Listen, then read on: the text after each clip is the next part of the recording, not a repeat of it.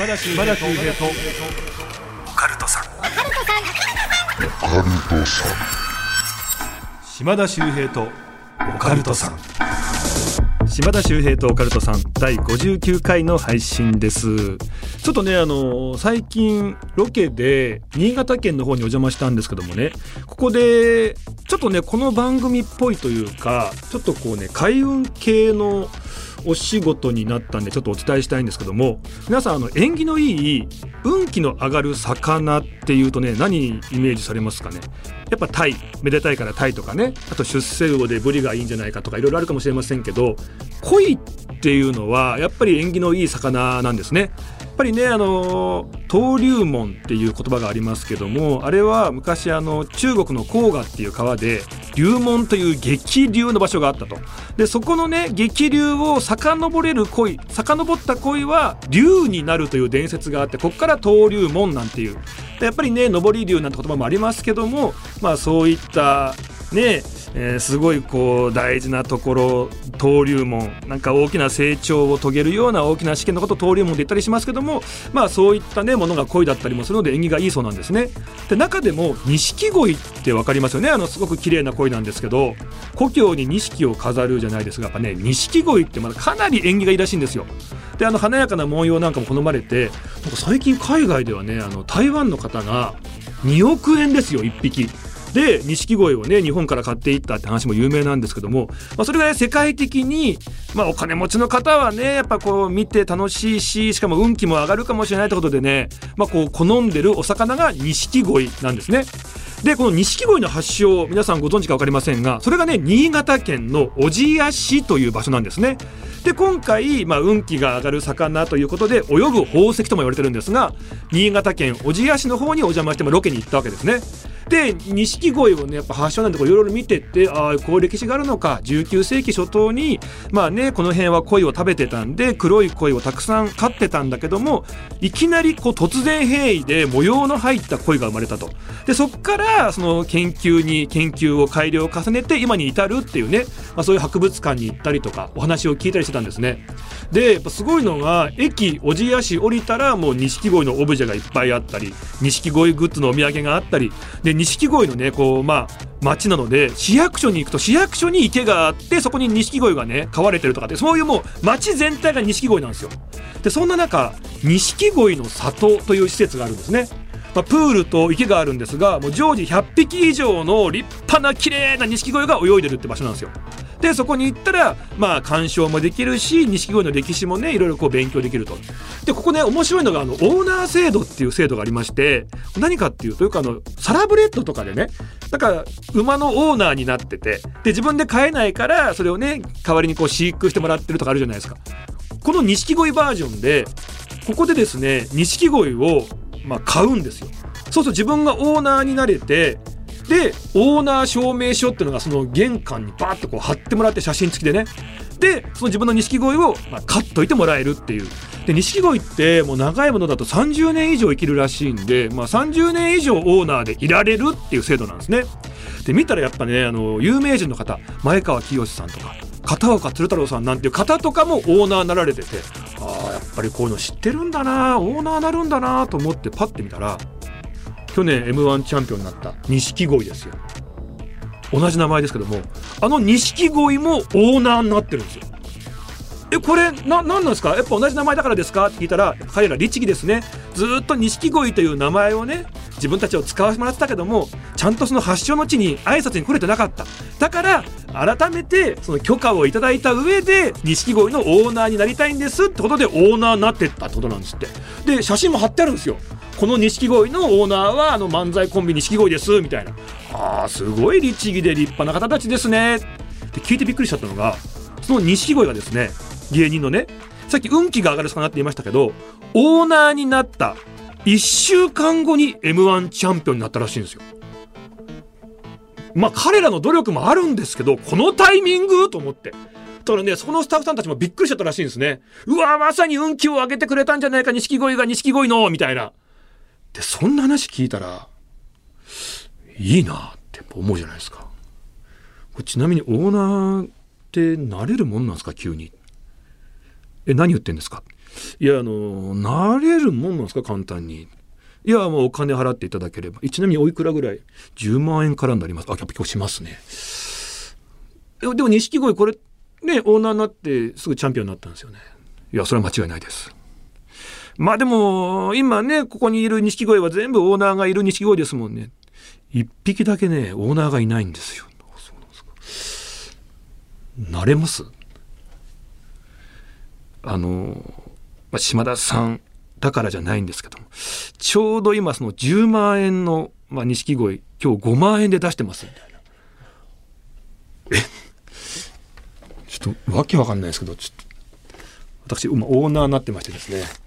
あのもう証明書もいただきましてそちら錦鯉の里の方にはですね玄関に、まあ、私の錦鯉とですねオーナー島田秀平というね写真も貼ってありますんでぜひ皆さん確認していただきたいな。そしてこの錦鯉のオーナーになった私島田のですねこれからこの2022年をぜひ皆さん注目していただきたいなって思うんですけどもそんな矢先えー、新車を買ったんですけどもその新車義理の弟に貸しましたら、えー、ボコボコにぶつけられましてえ修理100万円という情報が今来ております。まあ、これもね、錦鯉のおかげかもしれないんですけどもね、100万円で済んだっていうね。うん。結構落ち込んでるんですけどもね、実はこれ2回目っていうね、そういうこともね、あったんです。前も1回擦られてね、擦る、まあ、まあ、反省してるんでね、あんま言えないんですけどもね、まあ、その同じ弟がですね、僕の車、新車をですね、今ボコボコにしてしまって、今修理中100万円かかるという、これ錦鯉を買ったちょうど1週間目の出来事でしたけどもね、はい、ぜひ皆さん、私2022年どうなるのか注目していただきたいと思います。何の話なんでしょうね あの、今日ね、出ていただくゲストの方、もう大先輩で、重鎮中の重鎮で、あんまり待たしちゃいけないんですよ。その方を前に、なんで俺こんな話長々しちゃったの？本当ごめんなさいね。あの、後で、あの、本当に丁重にお謝り、謝りたいと思うんですけども、えー、まずですね、紹介させていただきたいと思います。えこの番組はですね、島田秀平とオカルトさんでございまして、もう様々なオカルトジャンルの専門家、ゲストにお招きして、私島田がディープな話を伺っていくんですけども、もうこんなぴったりな方、いたのかという。はい。皆さんお待たせしましたゲスト山口敏太郎さんなんです。もうねオカルト好きなら知らない人はいないというパイオニア的なもう僕もずっとお世話になってるんだこの人に。その人を待たせて錦鯉の謎の話をね今もう見たら7分半話してます。はいすいません。もうここから早々に切り上げてね行きますんで皆さんぜひね島田秀平とオカルトさんゲストは山口敏太郎さんでございます。最後までよろしくお願いいたします島田さんお疲れ様です。高田ちゃんお疲れ様。この前電車に乗っていると窓の外から急に手が出てきて勢いよく窓が開いたんですよ。風も吹き込んでいるのに誰も気づいていないんです。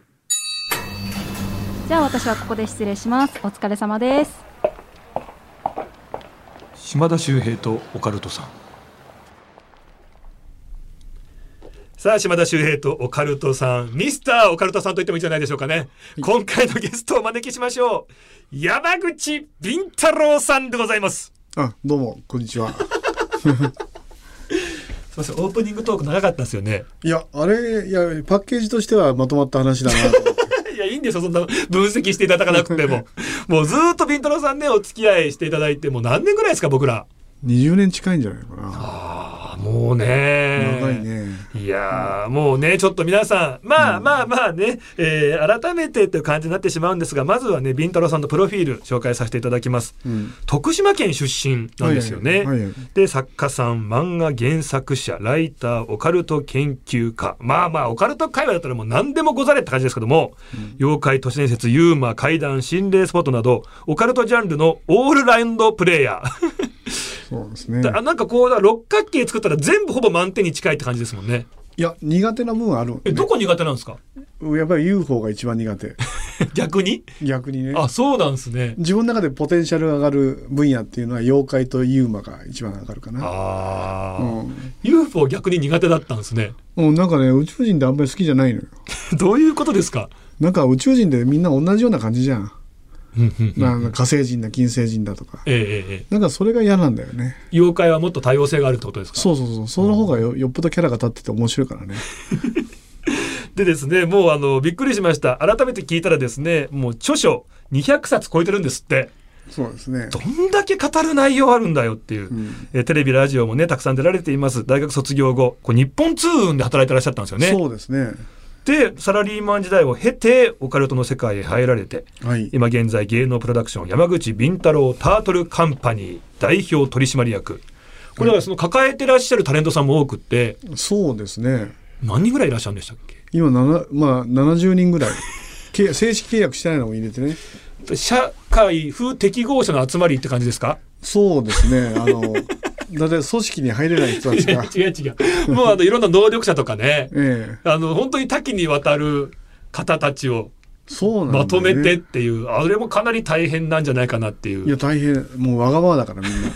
誰一人まともなのいないから、ね、だから妖怪の妖怪たちをまとめてるみたいなぬらりひょん的な感じ。そうそんな感じだよね。ですよね、うん、で、えー、銚子妖怪博物館も主催されておりましてで、ね、ミステリーニュースステーションアトラスアトラス経営されていますという、はい、あの YouTube の方もね。アトラスラジオっていうのやってますんで、はい。それもぜひチャンネル登録よろしくお願いします。あの一言言ってもいいですか、ええ、後輩から、え、攻めすぎですよあれ。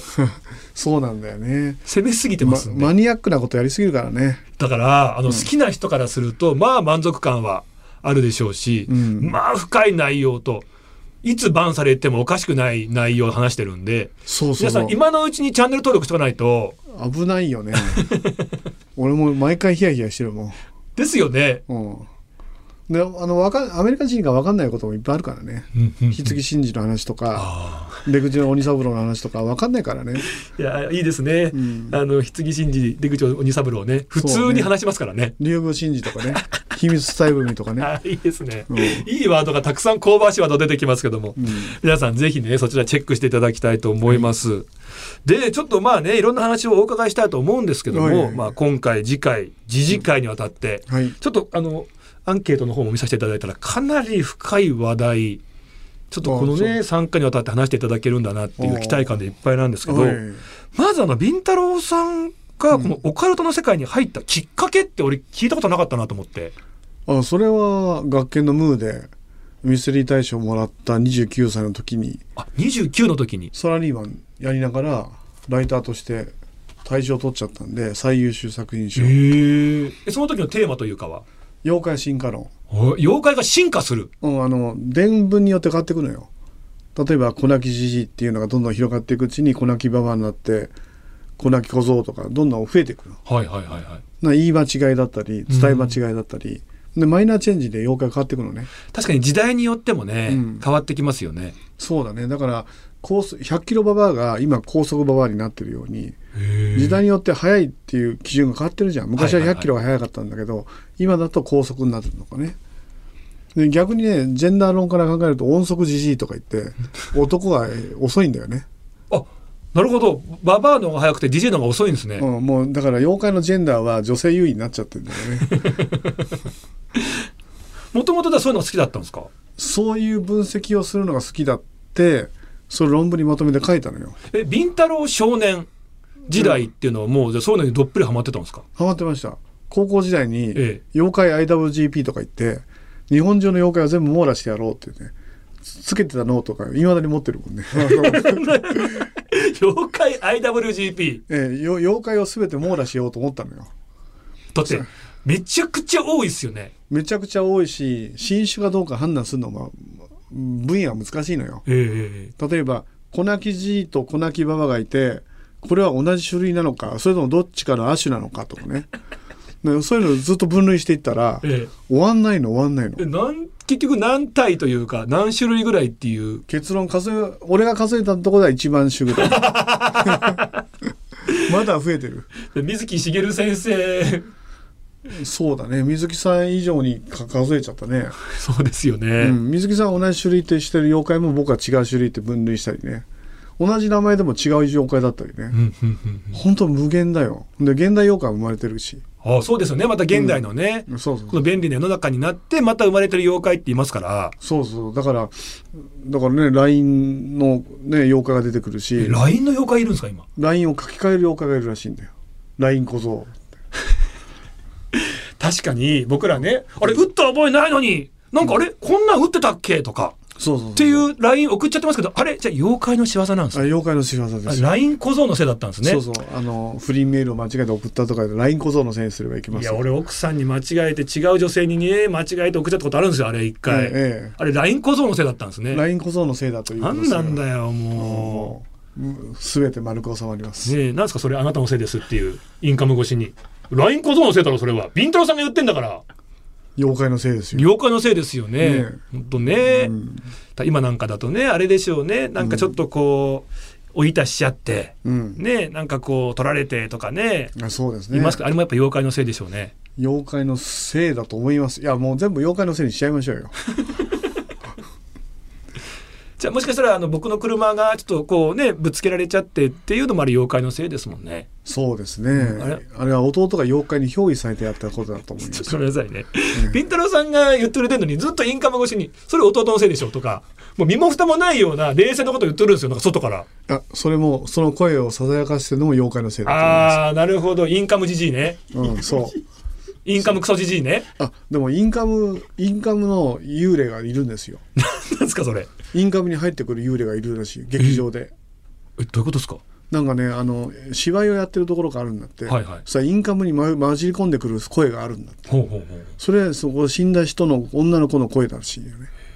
確かこういう電子機器って昔からねなんかこう霊とかが干渉してきてなんて話もありますもんね、うん。だからインカムも油断できない。ちょっとわかりました。そうなんですね。で、あのーこれ聞きたかったんですよ。うん。なんかね、あの呪物が出てくる最近はい。呪術廻戦とか、あーあと鬼が出てくる鬼滅の刃とか、はいはいはいなんかこうオカルトに通じる作品が結構ブームになってるなっていうところ、ね、うん。最近ありますよね。うん、これ何かやっぱ時代と何か関係してるものなんですかね？やっぱりねあの不景気とよく言われるんだけど不景気と連動してるって言うじゃない、でやっぱり不景気になるとやっぱりなんか現実逃避をしたいっていう気持ちがさ働いてしまってそういうものがもてはやされる時代が来るんじゃないかな、ああ。うんあと最近怪談もやっぱ結構ブーム来てますよね。そうだねまあ僕と僕怪談師ってことは復活させさせて怪談グランプリを作ったのは僕なんだけど、ね、稲川淳二さんとね。ねはい。あのなんかね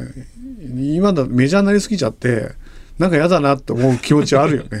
だから、あの、もともとだから15年ぐらい前ですか。もっと前でしたっけ、稲川淳二さんと関西テレビでビンタロウさんが怪談グランプリっていうのを作って、で、怪談師のチャンピオン決めちゃおうよって始めたじゃないですか。そうですね15年前に僕と放送作家の柳田君っていうのが協力一緒になってそれで、えー元気な事務所かな？を巻き込んで関西テレビに出したの。はい。でじゃあ山口さんまだネームが足らないからちょっとビッグネームを呼ばなきゃってことで稲川さんに入ってもらった。で、ね、それがこう先駆けだったんですけど、今結構増えましたもんね。怪談のグランプリ大会とかね。そうだねなんかよくわか,、わけわかんない大会もいろいろやってるもんね。やっぱ増えましたよ。うんあの辺からこうね、地道にビンタロウさんとかがこう、着々とこうね、うん道を作ってきてくれてたっていうところですもんね。そうだよね。うん。うん、その割には俺階段の後輩たちに冷たくあしらわれることが多いのね。足長いでないですよ。あいやそうなんだよもうなんかねもったいぶらぶられるところがあるよな。あまあちょっとだからあの先輩すぎてうん、声かけづらいとかあるかもしれないですけどね。うん、そういうところがあるのよ。うん、ちょっと寂しいなと思って。あじゃあ面白いですね。あのみんな後輩たちに、はいこのラジオを通じて、ちょっと今ビンタロウさん寂しがってるから、うん、もっと絡んでっていいんだぞっていう。そうそうですね。大丈夫ですか？大丈夫ですよ別に。急にその後輩の始めたての怪談師の方が、うん、ビンタロウさんみたいな感じで、別に構わないですよ。本当です？ん言っときますよ俺。うん、したらもう YouTube とか、うん。本当によくわからない方からコラボお願いしますとかってお願い来るかもしれないですよ。いやそれでもし検討して真面目にやってるんだったらやりますよ。これ結構ちょっと今ざわついたかもしれないですね。怪談会とか。うん、だからあの創作話をやる人はちょっと NG だけど、ええ。まあ、実際に真面目に話を拾ってくれる人は僕は協力したいなと思ってますしでもう55歳だからもうもうすぐ6なんです6なんですよ、そうですか。うん、もうあとは死ぬだけだから まあ残したいことを残して死のうかなという感じかね。へええそんなビンタロウさん今後のオカルト界なんかこうなってってほしいなとかってあったりします、そうだね。今後はもう少しねあの知識が本物である必要があると思うんだよね。で割とあの薄っぺらい浅い知識をひけらす若い子が増えちゃったじゃない。うん。でまあそれはそれでもいいんだけどもっと深く掘ってみようとかねもっとこの妖怪がこういうふうに伝播したように分析してみようとかそういうなんかあの職人的な技師、うん、本当あプロだな本当プロだな本当一流だなと思える人たちが増えてくることを祈ってますよ。うん。いやーちょっとやめて本当にあの今すっごい嫌なことをまた今インカムクソジジイが妖怪が今耳打ちしていたんですけどうん それはもう無理だって。あのそんな中、じゃあ島田秀平今後どうですかっていうなんかことを聞きみたいなこと言ってるんですけど。あの柴田君は真面目にやってるもんね。あの 最初怪談グランプリに僕が初めて柴田君出てもらう時に、はい。あのいやガチンコ怪談あのリアルな怪談を真面目に拾ってみましたっていうふうに言ってくれたんであ彼は違うなと思いましたよ。あの普通芸人さんだったら適当にお茶濁してまあこういうつ話を持って面白くすればいいやっていう流すことが多いじゃない。やっぱり真面目に取り組んでくれたっていうのは非常に嬉しかったね。ちょっとあのすみませんあのなんかわかんないですけど汗びっちょりかいてきてるんですけど。そうですか。はい。なんか本当にありがとうございます。いえいえ。本当に今後ともお願いいたします。ああいえ。やめてよなんか。ねえ。本当ね。まあ。僕も緊張してるんですから今日本当にいやでももう島田君も緊張される立場でしょ。いやいや僕はやっぱねビンタロウさんみたいにこうビシッっていう感じがなくってヘラヘラしてるから、うんなんかね後輩とかからやっぱこう舐められたりとかああ。逆にもうなんか手手そへーって言われたりとかええはいいや俺なんかも結局デビューしてあのある程度売れ出したら売れたらポッポッとやめちゃうような若いやつらが多いからね。事務所ですか？うん。だからねなんか虚しい虚無感になんかこう胸がいっぱいになる時あるね。今日はあの何の話を お互いにしてなんかやっぱりこう昔からのねあのこう仲なのでなんかちょっとオカルトっていうか二人のこう最近の身の上話とかそんなことあったんだよってのでちょっとね花が咲いちゃいそうなのでちょこの辺に一回しまして、はいはい。えーこの後山口敏太郎さんからですね、はい。オカルト業界最新トピックスについてお話を伺っていきたいと思います、お願いいたします。はい。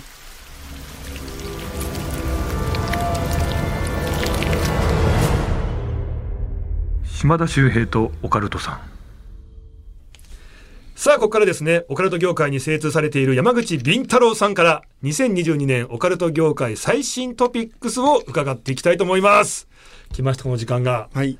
ご紹介いただくのはどんなトピックスでしょうか？去年の6月かな？あの UFO をまあ認めたじゃない。あのアメリカのねそうそうそうそう。はいでまあトランプさんが12月にサインにして。UFO 開示そう。上ねあの情報開示しなさいよってやつですよね、でまあ開示ということになりましたよね。うん。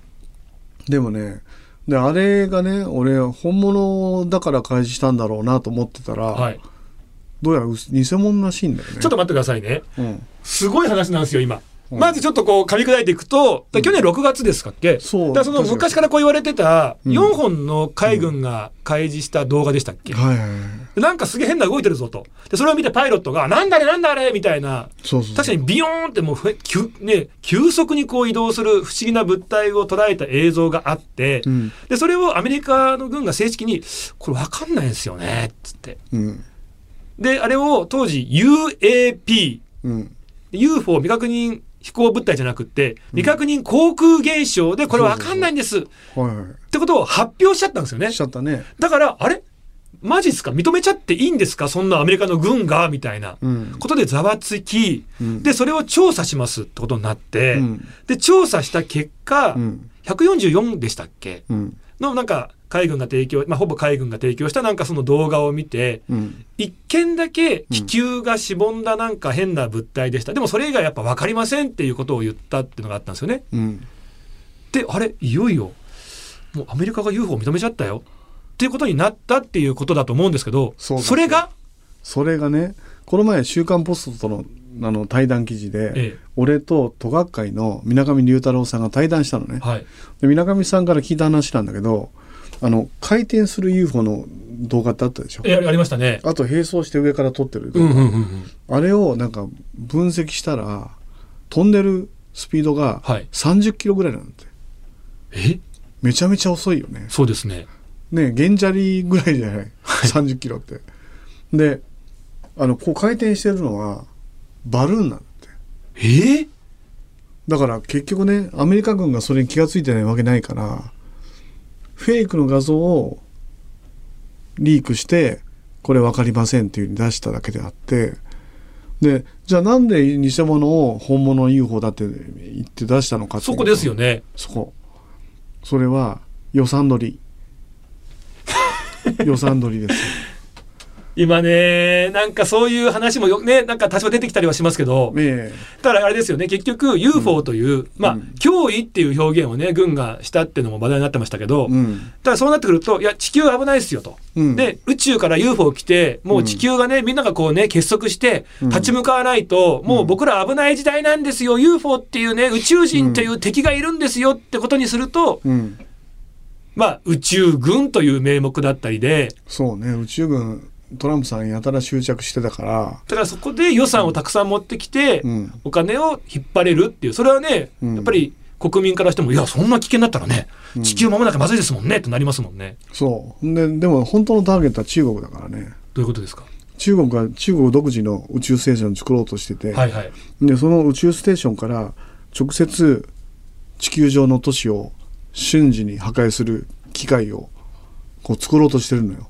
でそれに対抗してアメリカとかイギリスがもっと宇宙空間からの神の杖という新兵器を使って対抗しようとしてる。すごいなんかロボットのなんかアニメの世界みたいな話されてますけどそういう話も今なんかあるっちゃあるっていう都市伝説があるわけですね。そうですね。あのでもかなりリアリティのある話ですよ。あの宇宙戦争ってよく言ってねその中国が月の裏側にいち早く行ったみたいなことで、あー。あやばいぞちょっと中国に宇宙のねなんかその、いろんな開拓でリードされちゃったやばいなっていうふうに各国が言ったみたいな、うん。思ってるみたいな話はありましたけど、いやでもあのいずれ、まあ、宇宙人が来るからやばいぞという名目でええ、ロシアとか中国を叩くための予算を取りたいと。いやあのーまあだから確かにねあの、UFO って一概にねこう言われてますよね、不思議なこう物体が飛んでるって。うん。でそれってやっぱいろんな可能性があると思うんですよね。うん。まあ、もしかしたら本当にあの地球外生命体が乗ってきてる乗り物かもしれないし。そうそれはあるね。うん。でこれはまあ一個あって、うん。あと言われてるのがタイムトラベラーなんじゃないかとかね。未来人ね。未来人なんじゃないかってありますよね。であとはやっぱり各国の秘密兵器。うんでそれをこう飛ばしてるのを見られちゃったからうんなんかよろしくないからあれ UFO なんだよねっていうふうに濁してるんじゃないかっていう説とかうんあるね。ありますよね。うんで確かにね今これだけねみんな各国の軍がしっかりした中で自分のね国の上空をよくわかんない物体が飛んでたらこれ大問題なわけですよね。うん、だからねあのよ単に予算取りだけでリークしたんじゃなくて、まあ、実際わけわからないものが飛んでると思うんですよ。で偽の情報をとりあえずリークしといてこれ本物だっていうことにしといて、うん、視線をそっちに寄せといて本当のわけのわからん物体の研究はまた裏で進んでるんじゃないかなと。ってなるとまあうん。いくつかあった中でこれ分かりませんっていうふうにねうん。もうアメリカが言ってしまったっていうねもう大きな話題がありましたけどうん。じゃあその中に分からないんだって言った中に本当は分かってるけど偽物も混じってるしうん。でもやっぱり本物の知的地球外生命体が乗ってってきたかもしれないものも混じってるかもしれないってことですか、をは隠してるんだと。よくあの言うじゃないですか都市伝説で、うん。アメリカの大統領ってうん。就任すると、うん。まずはあのエリア51でしたっけ、うん、でなんか UFO とか宇宙人を見せられるみたいな。ああね。うん。あいうのってどうなんでしょうね本当、なんかレベル機密レベルがいっぱい30段階か40段階あって、えで大統領だと30段階ぐらいなんだって。それであの公開される秘密が宇宙人の死体とかまでたどり着けないランクらしいね。えはい。それが知れるのは誰たちなんですか？いやそれはアンダーグラウンドガバメント。闇の政府ってやつ。は40段階とかねへえ彼らはいろんな機密事項にいっぱい触れてるみたいね。ってなるとやっぱり、地球外知的生命体っていうのがやっぱりこう地球に来ていて、うん。もう人類はもう接触してるってことなんですかね。接触してるという説が相変わらず強いけどね。ピンタロさんその辺どう思います？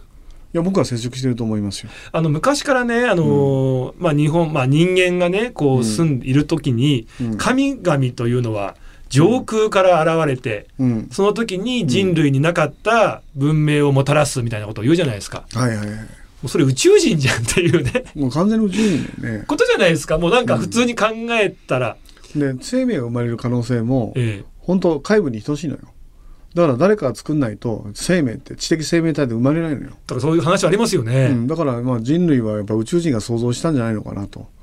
人類も発達してくると他の星に行ってなんか知的生命体作るよね。うんうんうんうん、だからそういうのの永遠と繰り返しが続いてるのが宇宙の歴史なんじゃないのかな。あのナスカの地上絵でしたっけ、うん。あのねあの地上にこう描かれた大きな絵ですけども、うん。気球がねこう発明された時に、うん。人間たちが気球に乗ったらあこれ絵だって気づく絵があって。はい。でさらに今度もっと上から見たらあこれ絵だって気づく絵があって、うん。さらに宇宙から見た時に初めて絵だって気づくようなもう巨大な絵もあったらしいじゃないですか。うん。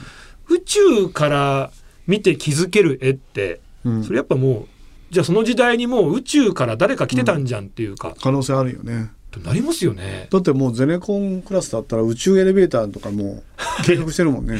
あれ何なんですかね？あのエレベーターで行けちゃうのよ、こう上ま宇宙まで。しかもすごい短期間に短時間で行けるってなんか数分で行けるらしいよね。で、チチーンって着いたらもう宇宙空間ですよ。で、そんなも持つの、そんなエレベーター持つのかなと思ったら、カーボンが強いらしいね。へえだからぐにゃぐにゃ曲がりながらも行くってことですよね。そういうこと。あの単純にもうねスカイツリーとかで耳キーンってなりますけど、うん宇宙まで行くエレベーターだったらもう俺鼓膜大丈夫かなとか思っちゃうんですけどね。いや、まあ、そういう調調整はやってるんだと思うんだけど、ねまあ、スペースコロニーを作ろうっていうのも、なんかね、イーロン・マスクを中心に始まってるからね。火星移住化計画とかねもうやっぱ散々言われてますけども。いや、もう、オカルトと現実が交差してるよね。でなんかビンタロウさんとかがうん。それこそ10年前20年前に言ってたことがうん。その当時は何言ってんだよってことが、うん最近あれ？そんな何言ってんだよっていうか確かにそんなことあるかもしれないですねってこうだいぶ現実世界がこっちに寄ってきてますよね。そうだよね。だからオカルトブームって言うけど、やっぱり、まあ時代がそういうふうに追いついちゃったのかな。でよくねトースポはね、一番真実を語る媒体だとかって言いますけど、うん。でビンタロウさんよくトースポにこうね記事もこうね寄稿されてますけど、うん。そうそう。意外とそのトースポトスポ、やりガチ意。外となんかあれ？これうん本当のこと言ってたの？みたいな。そうだね。あ、そう、そう。東京スポーツだと、はい。あの、今年、え今年のオカルト用語大賞、え。はい。やる、トースポでやろうかなと思ってるんだよ。えー、今年って2022年の。うん、トカナも巻き込んで。ほうほうほうほう。しばらく参加しない？え、ど、どういうことですか？そのオカルト用語大賞。うん、流行語と、オカルト流行語大賞って。で去年で言うと UAP とかってことですよね。そうだね例えばこう候補に上がるのは。今年は呪物だね。呪物ね。確かに今、うん。それをね、やろうかなと思ってんだよ。やっぱ20個ぐらい集めたいとこですよね。みんなで出し合って、ええで誰がいい、これがいいとか。でも大体ユーキャンのね、流行語大賞もかなり話題になって、うんでそうなるとね、その、言葉を発した人とかが招待されて、なんか最後表彰式とかありますけど、うん。オカルトとかもいいですね。流行語大賞やればね、オカルト、ちょっとでもオカルトの底上げになるかなと。あのすみません、あの、またインカムクソジジイの妖怪がですね、この番組をなんか噛めないかなとかって言ってるんですけど。か噛めますよ。噛めます？だって俺が言い出しっぺなんだもん。ちょっと、え？今のところ、ごめんなさい、ちなみにですけど、呪物以外にノミネートされてる言葉、今年だと何でしょうね？そうだね、ちょっと、鬼滅の刃が遅いか、あの、ちょっと遅いかな。まあまあ、そうです。今年という感じじゃないですか、ね。去年だよね、鬼っていうね。ん鬼とかは。うん。まあ、呪物は確かに。いそうだね。あと何かあるかな。まあ、結構用語、流行ってる用語あるんじゃないの？まあ、都市伝説とかも含めてですもんね。そういうことだよね。うんうんうんううんんちょっともし、ね、リスナーさんからもちょっと募集させてもらって、そうだね。でこんなん集まってますよっていうのをもうじゃあ、えー実行委員長のビンタロウさんにもう直でこう言って投げかけていいですか？あ、トースポの会議室で会議しますよ。マジですか島田君も来てくれて。そこちょっと回してもいいですか？あ、いいいいですよ。ねこんな感じの会議でこんなん上がってますみたいなねこれこれここの話が一番いいこの言葉が一番いいねとかね、オカルト流行語大賞。うん、もうそのうちそれがユーキャンみたいに感じでワイドショーでやられる日が来るかな。はあ560年後でしょうかね、560 死んだ後だよね。あいいですね、ちょっとぜひねあのリスナーの皆さんもね、今年の流行語オカルト会ですよ。はい、うん。ね。これなんじゃないかなっていうやつがあったらちょっと送っていただきたいですね、ですね、いやちょっといろんな話が飛び出ましたけどもびっくりしました。アメリカペンタゴンが発表したあの UFO の映像ね、うん。あれでもう時代も変わってうわーいよいよアメリカ軍が UFO 認めちゃったよと思ったらあれがフェイクだったっていうまたもう一個先の説。そうですね。あれちゃんと図面にあのキロき何キロ飛んでるって出てるんですよ。だから分かってやってるんですよね。アメリカ人が、まあただやっぱり出すってことは何らかの意味メッセージがあるわけで。